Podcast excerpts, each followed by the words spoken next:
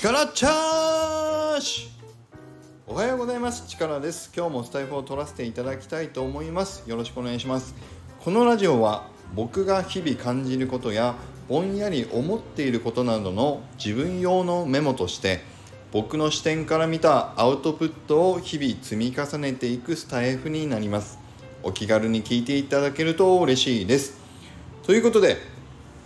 今日はあと皆さん多分ね月曜日にやってしまっているんじゃないかなと思うんですけどクラゲ祭りのね夏祭りのちょっと感想を僕も話してみたいなと思ってこのスタイルを撮らせていただいております。ね月曜日は僕あの転職の番組の曜日にしているので、えーと、ちょっと月曜日に撮れなかったんで今日これを放送録録音したね放送をちょっと撮らせていただいておりますがクラゲの夏祭り結論から言います。めちゃくちゃ面白かった。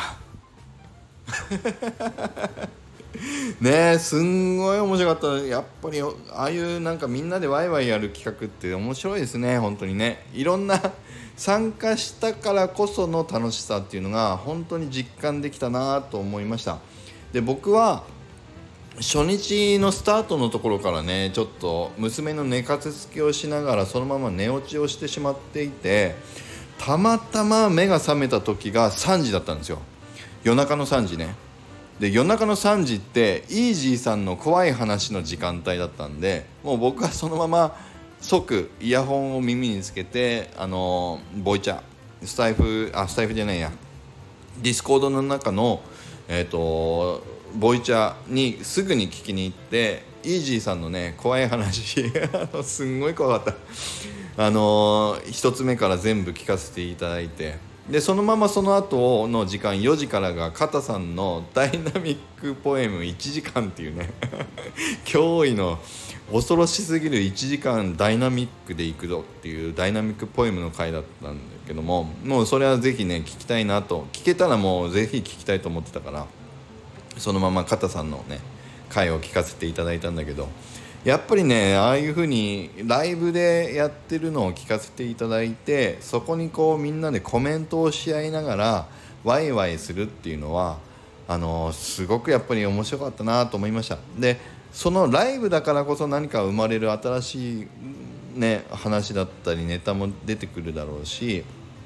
それ自体もそこで共有しているからこそやっぱりみんなね楽しいなって思えるっていうね同じ時間をこう共有するっていうのがやっぱり楽しかったですね。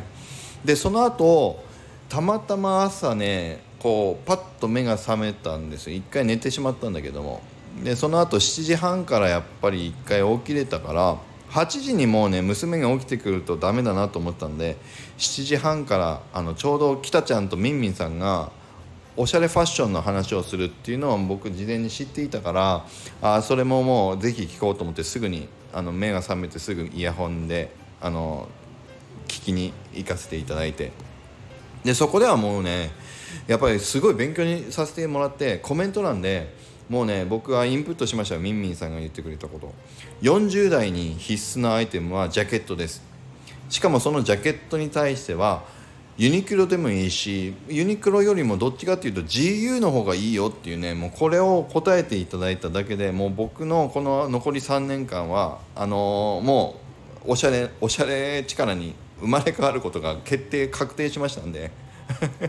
ね。下はあのー、何でもいいと。あの上のジャケットを GU で。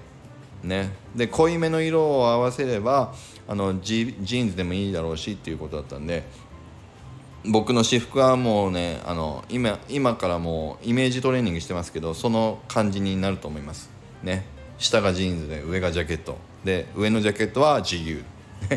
これで本当に行かせていただきます。僕もともとねおしゃれ感覚ゼロというかもともと本当におしゃれに興味がなさすぎてあの着る服が何にもないという。もうね5年10年ずっと同じ T シャツ着てたりしててもう妻によく怒られるんですけど。いやもう僕はこれでおしゃれに生まれ変われるという時間をきちんとそこの7時半から8時の間でねちゃんとあのお勉強させていただいたんで本当にありがとうございました。そして何よりも僕が凸をしますってね焚き火ラジオで言っていた時間帯2時から4時の間のどこかって言ってたんだけどちょうどね3時ぐらいから入れたんですよ。でそこから丸々1時間ぐらい和歌子さんとねずっと2人でお話しさせていただいて本当に本当にありがとうございました。でその中でね僕スタイフでもちょっと言わなかったようなお話ね。シルさんと北ちゃんにすごいもう長野でもう感謝もうしてもしきれないっていうね。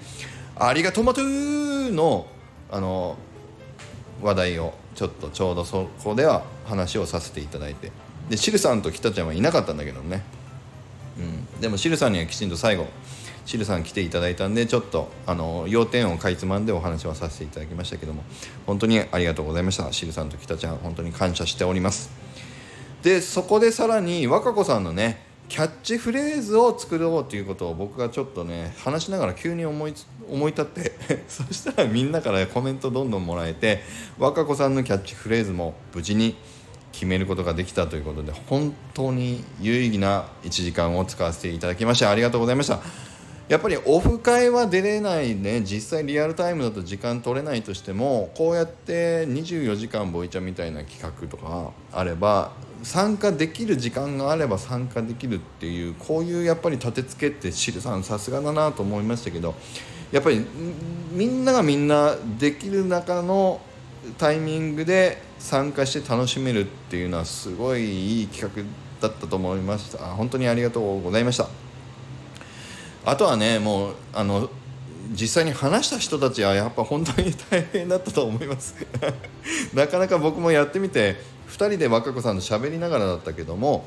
喋ってるところにコメントがポンポン上がってくるとあの寂しい気持ちはないんだけど深夜の時間帯はねコメントも上がりづらい中で本当に聞いてんのかなってやっぱり不安になるっていう片さんの発言とかねよく分かりました。だからイージーさんも片さんも本当にお疲れ様でした。ね。僕はちゃんと聞いてましたお二人のお話は。聞かせていただきましてありがとうございました。